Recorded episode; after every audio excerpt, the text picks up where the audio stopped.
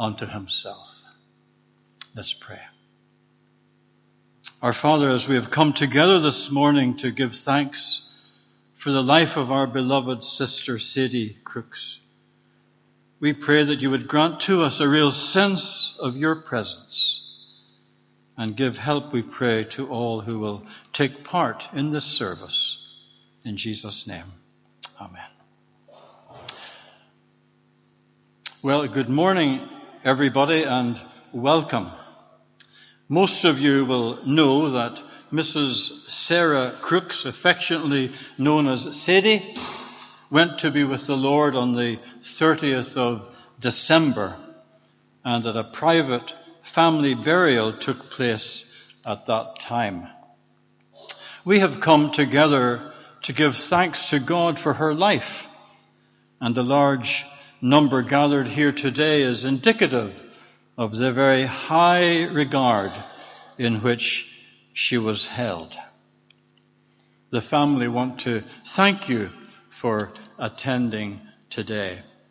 And they are glad to express their immense gratitude to the members of the Crescent Church for their kind and long-standing support of their mother.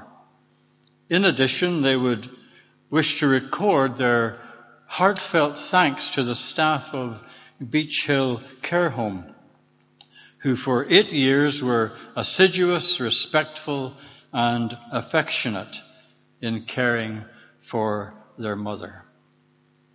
It's of course impossible to think about Sadie without mentioning her late husband, Jim, with whom for many years she faithfully served this congregation, Jim having passed away in November 2013. Both were truly loved by all of us who had the privilege of knowing them. They were a very special couple indeed, and we are the poorer by their passing. You will want me on your behalf to express to the family your condolences that is to Peter along with his wife Olivia, to David, to Danny, Helen, and Jim. Also to Sadie's sister Ruby, who is with us here today, and her brother Roy, who sadly was unable to come. Do continue to remember all of them in your prayers.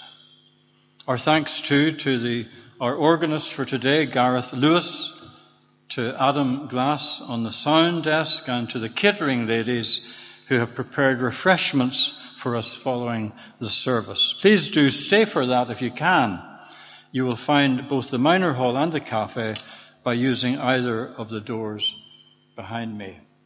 And so to the first hymn on the order of service. This was a particular favorite of Sadie's. Low in the grave he lay, Jesus, my Savior. Up from the grave he arose. Let's stand to sing.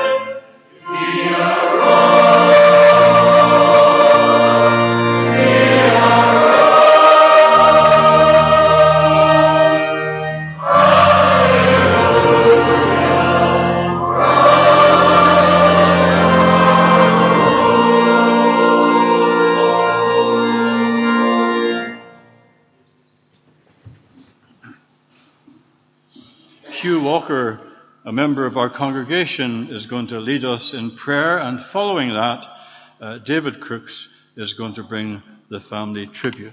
Hugh.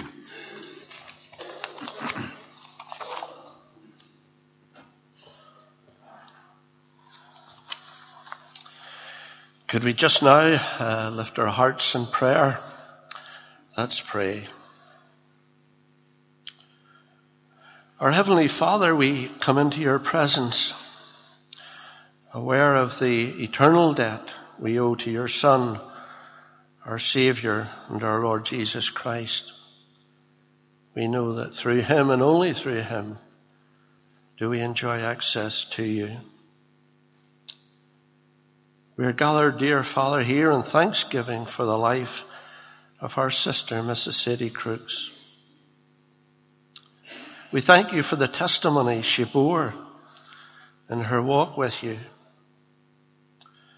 We thank you for her faithfulness to you in her family life, in her church life, and in her life among her friends and acquaintances. We thank you for her joy in you, her trust in you, her hope in you. She fought the good fight. She finished the race well. She kept the faith. You, Father, held her right hand. You led her with your counsel. And now you've received her to glory. Now she beholds your face in righteousness. Now she bears your image. We pray today, dear Father, for Helen, for David, for Danny, for Jim, and for Peter and Olivia and the family circle. We commit them to you. You bless them with a good mother, godly parents, and a happy home. May they be comforted in the knowledge that their mother is even now experiencing and enjoying a far more exceeding and eternal weight of glory.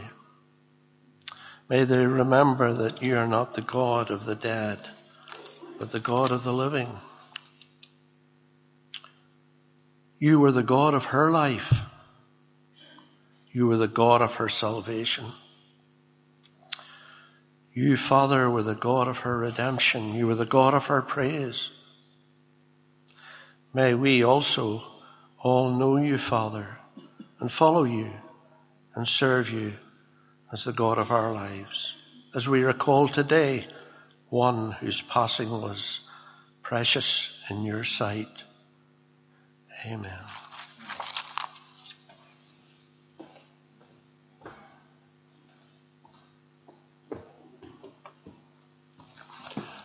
Hello everyone and welcome. May the Lord bless you all for coming. Our mother was a Christian lady of fierce intelligence, gentle nature and robust character. She was warm and welcoming and sensitive to others. She put people at ease so that they opened up to her along with a love of music, literature and writing, she manifested a strong interest in the mysterious, the weird and the grotesque. This interest helped her to cope with her five children. Mother loved drama and she disliked ordinary, everyday normality. She would therefore be appalled if I were to afflict you with a drab collection of conventional pieties. So here goes.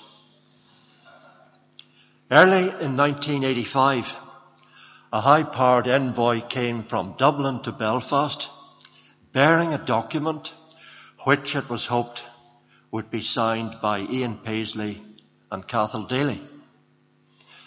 The envoy was a prominent occultist, a goddaughter of the Queen Mother, how's that, and a personal friend of Charles Haughey. I was asked to handle the arrangements for her visit. In between meetings, I brought the envoy home for coffee. My parents received her with perfect courtesy. But when she began to boast in a diffuse, how clever we are manner about the true intent of her senders, mother floored her with a ruthlessly direct question. Two women regarded each other acutely across our drawing room fireplace. The one on my right appeared to radiate a powerful gravity. The one on my left, the envoy, had become a prick balloon of egotistical gas. Mother was intimidated by no one, even if they bore titles, and she was not intimidated in the presence of serious physical danger. One day she came home from work with her eyes shining. What happened? I asked. It transpired that she and her colleagues had been held up by gunmen in their office. A senior clerk decided that he would engage in actorial heroics and he started to shout that he worked for the government. Mother told him robustly to be quiet. And the younger gunman, whose hand was shaking, said, Do what the woman tells you. After that, everyone sat in silence. Mother picked up her pen and got on with her work. Or so it seemed. Actually, she was drawing a picture of the gunman's pistol. One hour later, she horrified a police inspector by presenting him with this picture. That is a police gun, he said. I asked mother if she had been distressed by the experience. Not at all, she said. It was a bit of excitement. In diverse manners, mother and father prepared their children to lead lives of adventure. There was a healthy diversity even about their marriage. Now, they agreed about many things. Each of them had a warm regard for James Callaghan and a cordial loathing for his successor. Each of them gave substantial financial support to Boyd Black when he stood in the Fulham by-election. But in general, if father was a little left of centre, mother was a little left of right. She told father off severely one day for sending money to Greenpeace. Father loved the vegetable creation and the animal creation equally. But being the chief gardener of the household, mother esteemed the former above the latter, although she could be very tender in looking after a litter of newborn mice. And now, a solemn piece of information. The urine of the tomcat, your mature people, is very bad for garden plants. So mother worked hard to make our garden a cat-free zone. She was therefore incensed one Saturday morning when she came home from town to find father sitting by the front row's bed and singing an operatic aria to a fascinated pair of local cats. From the bottom of the, the drive, she exclaimed, whatever are you doing, dear? That, at any rate, was the gist of her remarks. The garden was a theatre for mother's zestful character.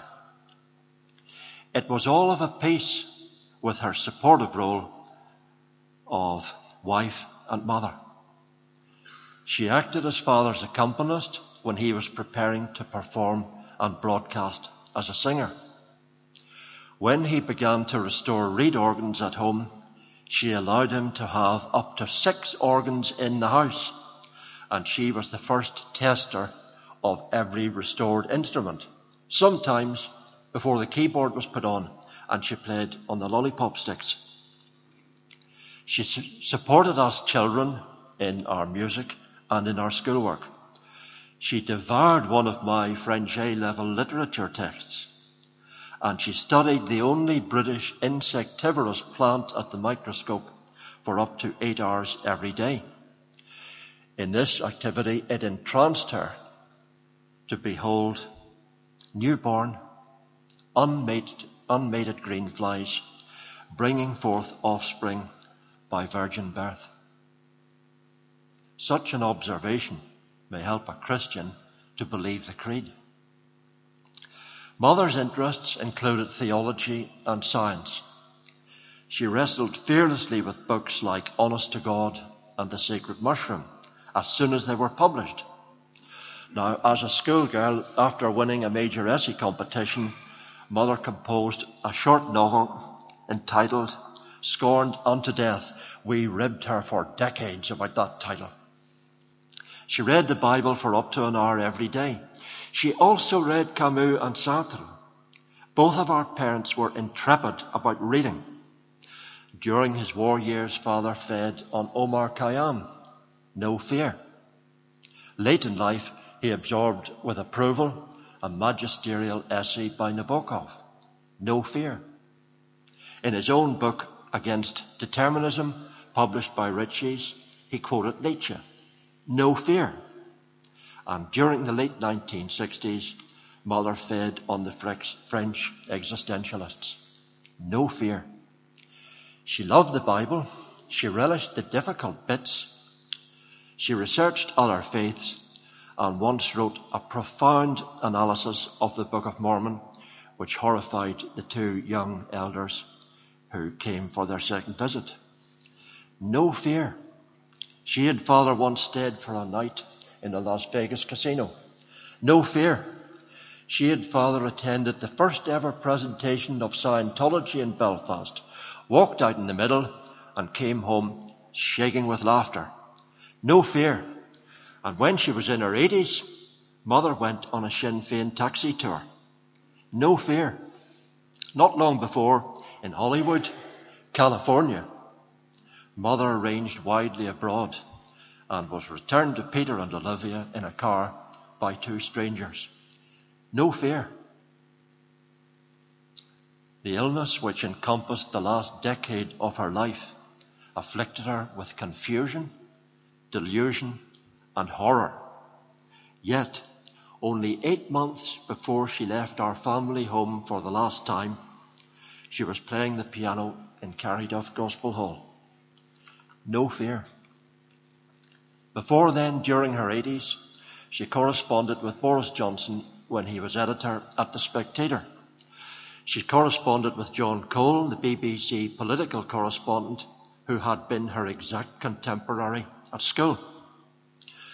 After watching the film Shadowlands, she tracked down a stepson of C.S. Lewis called Douglas Gresham, phoned him up, talked to him for 20 minutes, and asked him whether Anthony Hopkins had authentically represented the character of C.S. Lewis. No, no, no, Gresham replied. He wasn't like that at all. He was acerbic. I was delighted to learn this fact. When mother adjudged that we children had attained a sufficient level of maturity, it was always hard to be sure. She sat a competitive examination for the civil service and took up a post in the Northern Ireland office. Then came the Grove Housing Association and finally co-ownership in Murray Street. Here she made her greatest ever friends, passed the happiest 14 years of her life and met interesting people like Frankie Miller and Chris Patten, as he then was. I could tell you one horrendous anecdote involving Chris Patten, but I must not. It delighted Mother to entertain her colleagues at home. Hospitality was in her nature.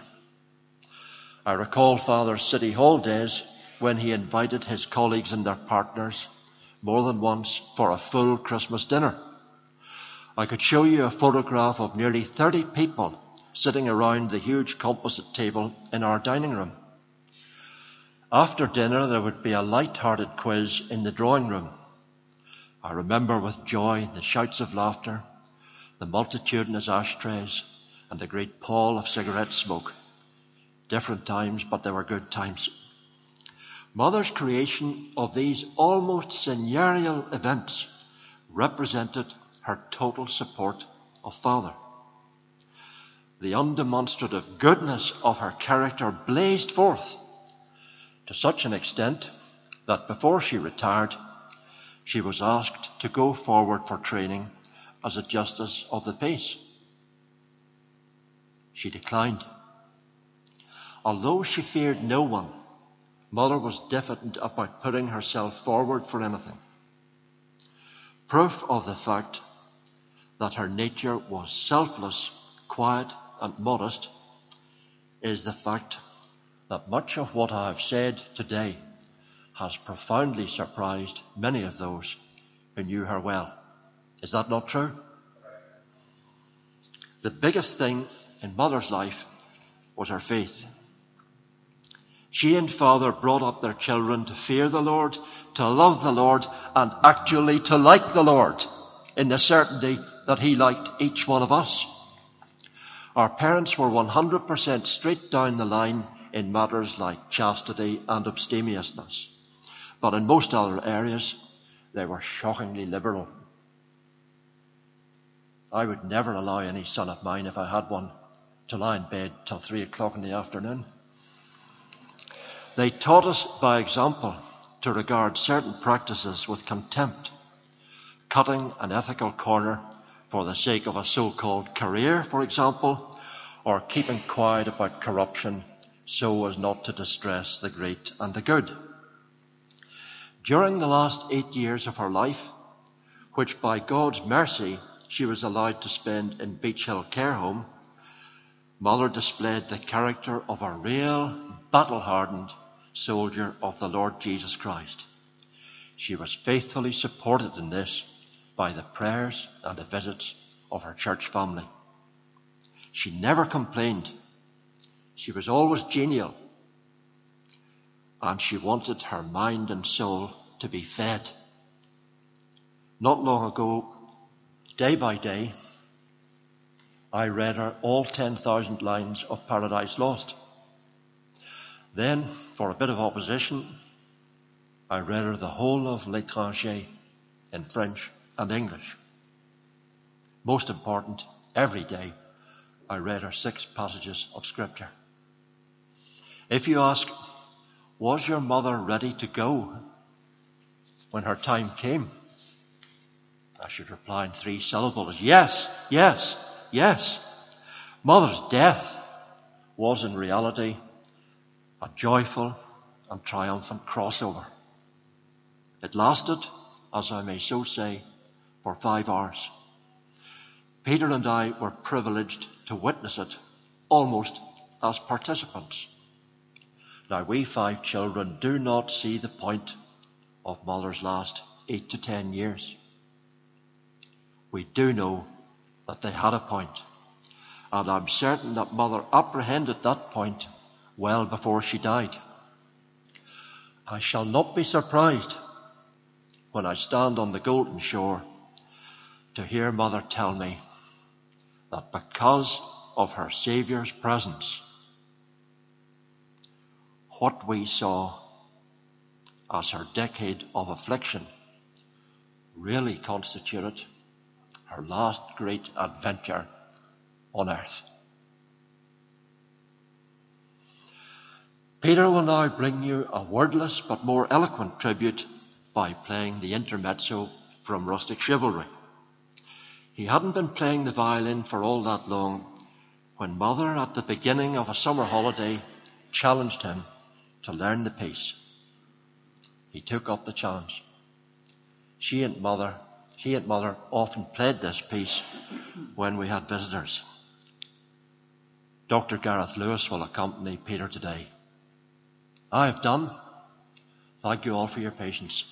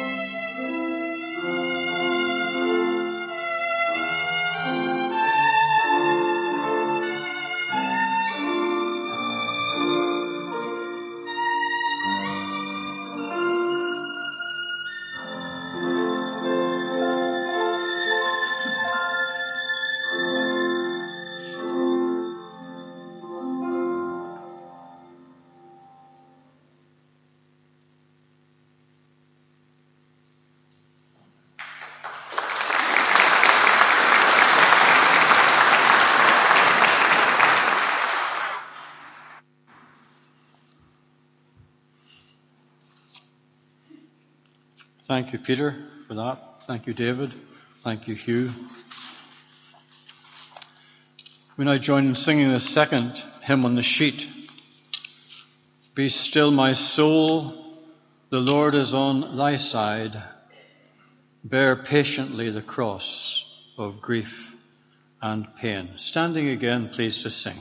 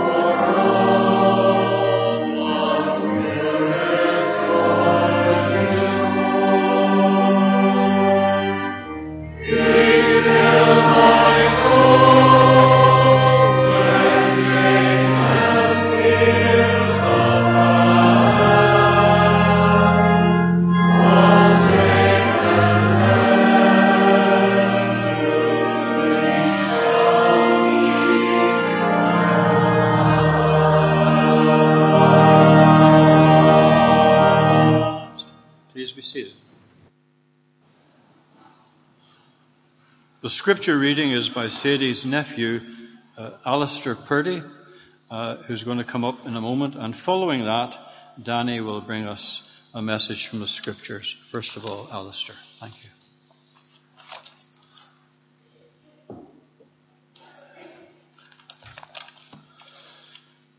These verses from Paul's second letter to Corinthians, chapters 3 and 4, are ones that were often read to Sadie throughout her long illness. They were a great source of comfort to her and indeed to the family as well. Now the Lord is the Spirit, and where the Spirit of the Lord is, there is freedom. And we all, with unveiled face, beholding the glory of the Lord, are being transformed into the same image from one degree of glory to another. For this comes from the Lord, who is the Spirit. Therefore, having this ministry by the mercy of God, we do not lose heart. For what we proclaim is not ourselves, but Jesus Christ as Lord, with ourselves as your servants for Jesus' sake. For God who said, let light shine out of darkness, has shone in our hearts to give the light of the knowledge of the glory of God in the face of Jesus Christ. But we have this treasure in jars of clay to show that the surpassing power belongs to God and not to us.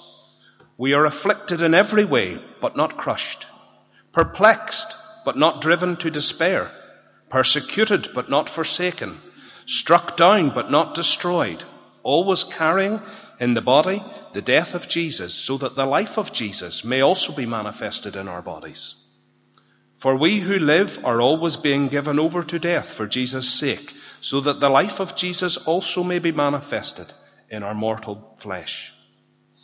Since we have the same spirit of faith, according to what has been written, I believed and so I spoke, we also believe and so we also speak, knowing that he who raised the Lord Jesus will raise us also with Jesus and bring us with you into his presence. So we do not lose heart. Though our outer self is wasting away, our inner self is being renewed day by day. For this light and momentary affliction is preparing us for an eternal weight of glory beyond all comparison. As we look not to the things that are seen, but to the things that are unseen. For the things that are seen are transient, but the things that are unseen are eternal.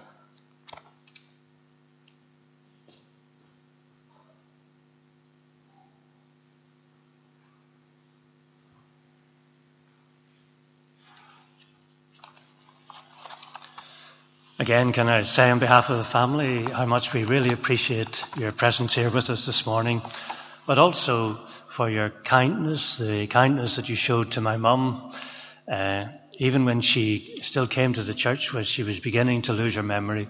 She, in fact, and sometimes she said, this is a lovely church. I'd love to join this.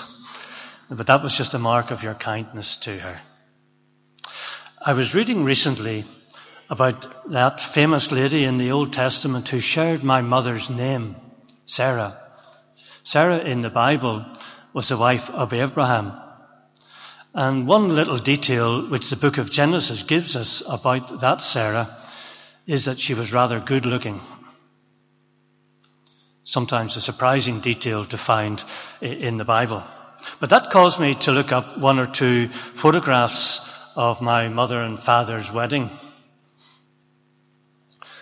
This is my mum on her wedding day. Uh, I think only Ruby here would remember mum at this stage. She was only 20 years old when she got married in 1948. 20 nowadays seems very young to get married, but my mum didn't hang around. Once she knew what she wanted, she tackled it with an innocent intensity.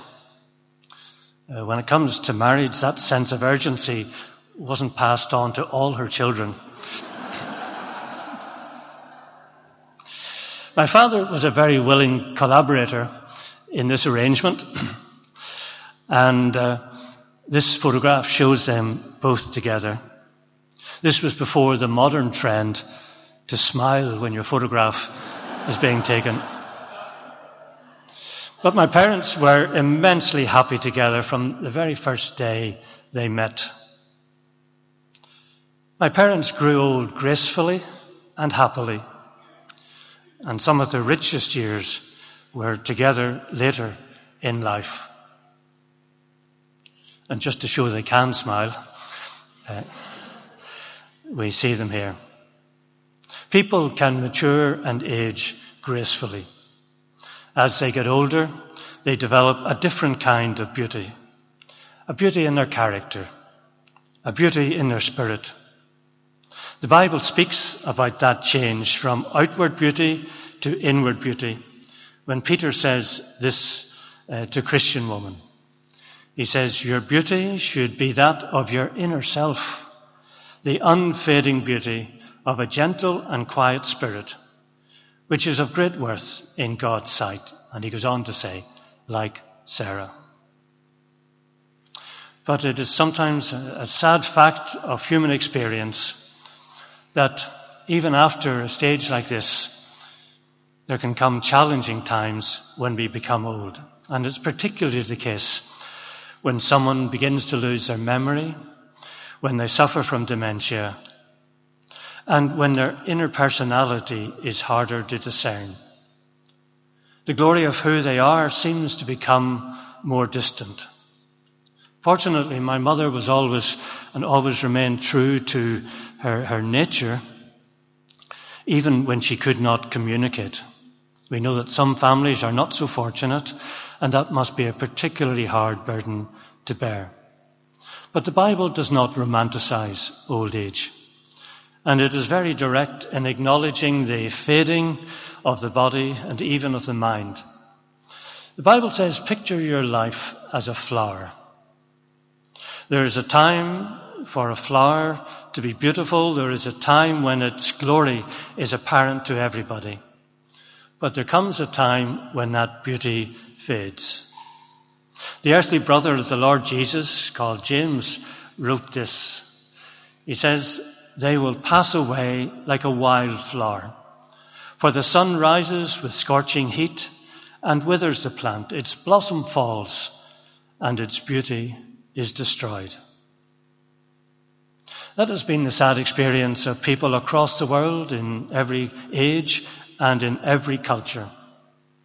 And if we judge a person's worth by their outward glory, by who they are, as measured by their mind and personality and body, then old age and dementia is desperately sad. If a human being consists only of their body and their mind, if that is all we are, then watching old age in those that we love must be utterly depressing. We are constantly taught through the media and even in education that there is nothing beyond physical life.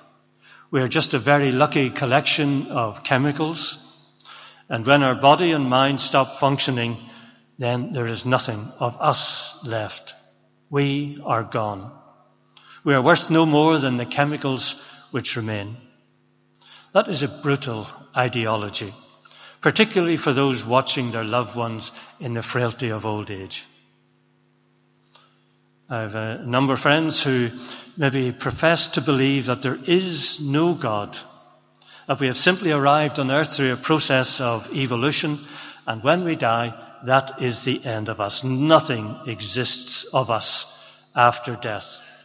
And yet I've watched some of those people care for their aged relative suffering from dementia, and you could not see a greater devotion and loyalty even when their relative no longer recognizes them or even doesn't seem to care about them. Maybe that my friends are partly motivated by gratitude for the past or a sense of family loyalty. But I sense that even an atheist rebels against the idea that our loved ones are simply an increasingly confused collection of chemicals. Even though it's inconsistent with what they say they believe, they rebel against the evolutionary doctrine that says that a person's value is based solely on their functionality and capability. And if a person becomes incapable even of the most basic function of memory, then the ideology tells us that person is worth practically nothing. Many good people, whatever they believe, rebel against that view. And yet, you can't have it both ways. The implications of atheism are brutal and cruel, but they are unavoidable. They follow inexorably from believing there is no God. There is no God who made us for a purpose.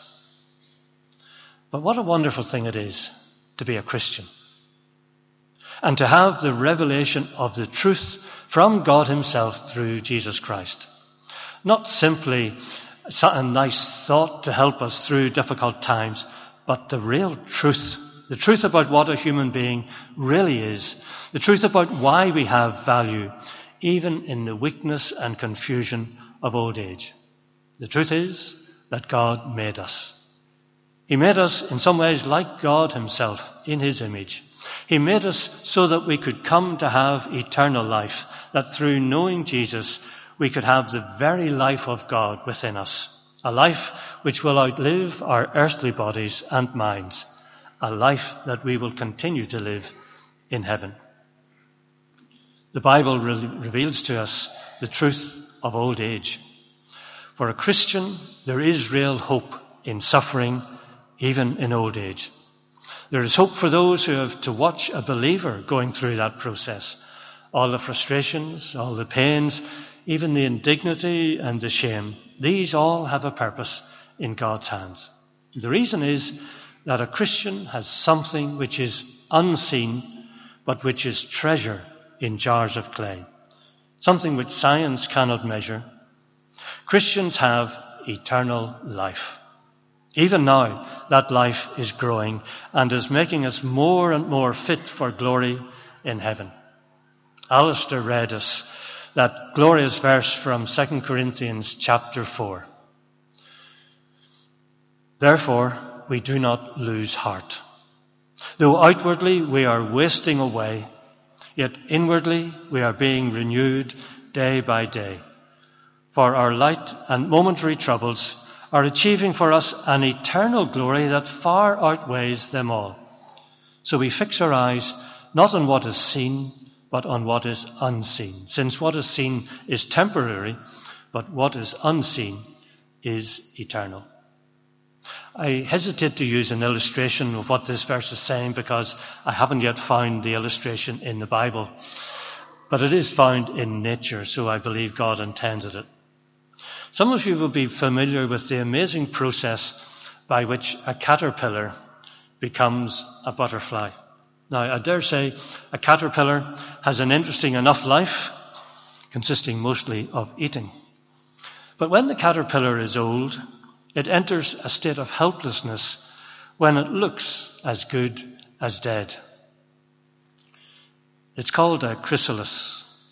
It is the same person, if I could use that term of a caterpillar.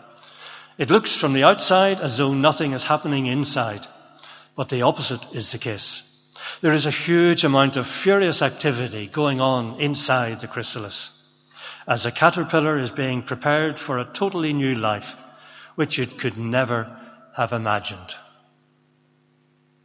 Imagine having all the glory of a multicolored butterfly, far more beautiful than the best looking caterpillar. Imagine being able to fly Imagine being able to live in a three dimensional world instead of being tied to the two dimensions of a caterpillar's life. Imagine being able to explore a much bigger world you never even knew existed. Imagine being important and useful to plants by pollinating them rather than merely eating them and destroying them. As I watched my mother becoming less and less capable in the last few years of her life, I did often wonder what's going on inside her, inside her soul. Is anything happening? What is the purpose of such a long drawn out time, which on the outside doesn't seem to be achieving anything? But that verse which Alistair read explains to us the immense and intense work which is going on inside a person's soul, a believer's soul, even if on the outside they just seem to be wasting away. And that verse, as Alistair read, us, read to us, it explains to us uh, that even in our minds, even when our outward body and our minds start to waste away, there is huge activity going on to prepare us for glory with Christ. And when we die, a believer goes to be with Christ in paradise. We will be ushered into a whole new world. More than that, God will have Uh, has a new glory to give us, a new glory of our own. We will have new capabilities to explore that world. We will be able to appreciate and to enjoy the Lord Jesus, what He is doing now, all His plans for the future, in ways which this life has only hinted at. This life is only temporary.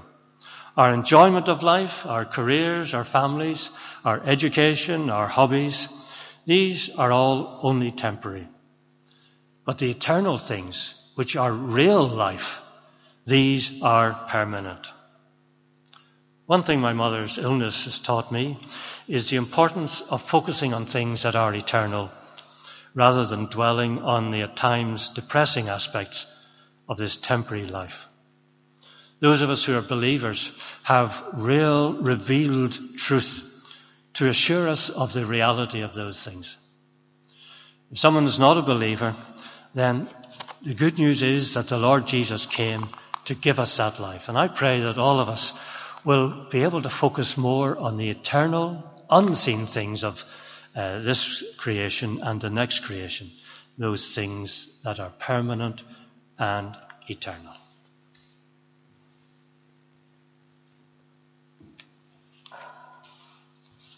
Thank you, Danny, and thank you, Alistair. We conclude our service by singing the third and final hymn on the sheet. And after we sing this hymn, Richard Cullen is going to come up and lead us in our closing prayer. Can I say that it was Richard's home group that Sadie attended while she was able, and she enjoyed very much the fellowship that she received at that group. So after the hymn, Richard's going to come up and pray. But Lord, tis for thee, for thy coming we wait. The sky, not the grave, is our goal. O trump of the angel, O voice of the Lord, blessed hope, blessed rest of my soul. Let's stand to sing.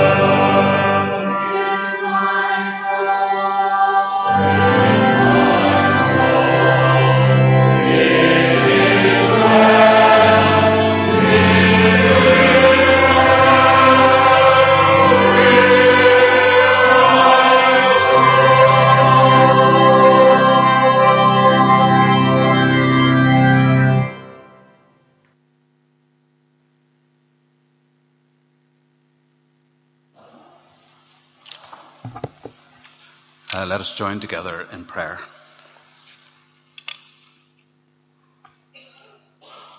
Our loving Heavenly Father, we come into your presence in the precious name of our Lord Jesus Christ.